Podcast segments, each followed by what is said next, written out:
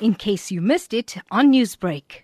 I think it's a time of year when parents, families, and communities are obviously excited about children going to school, but at the same time, they're expressing their heightened fears and apprehension about the safety of children. And I think considering the dangers of global child trafficking, the risk of abuse, the high rate of interpersonal crime we are faced with, our fears are understandable. And we have to then obviously make the safety conversations relevant to personal safety of the children at this time of the year. And whilst the excitement is a frenzy on social media, at the same time, we have to remember that the giving of the location and identifying of children is sometimes uh, abused by people out there, especially people who are preying on children for various criminal activities.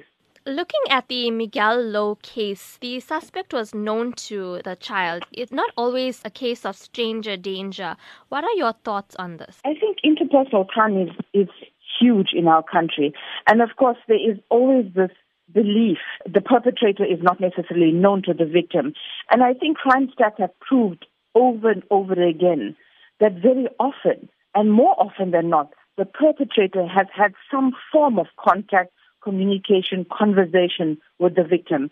And parents and the community in general need to be aware of that and to make children and citizens aware of this so that they are careful. We have to be very careful about the internet prowlers. And we need to first teach our children who the trusted adults are uh, in our community. Is it the fireman? Is it the policeman? Is it members of your family whom you trust in cases of emergency?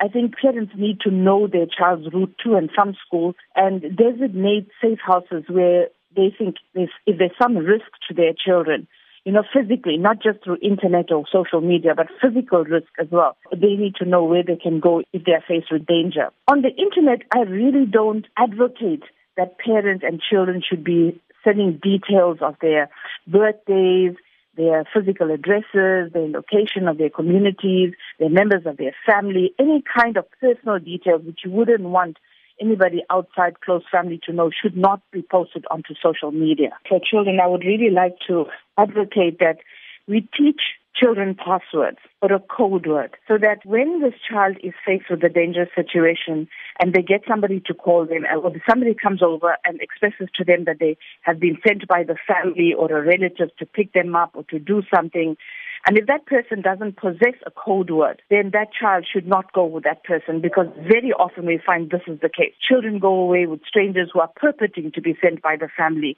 And this is a common thing at this time of the year. It's very important for adults to educate children about this and to keep current photos, make sure that we are visible, we are aware, we are conscious of things, that we prepare everyone around us without being a paranoid. Newsbreak, Lotus FM, powered by SABC News.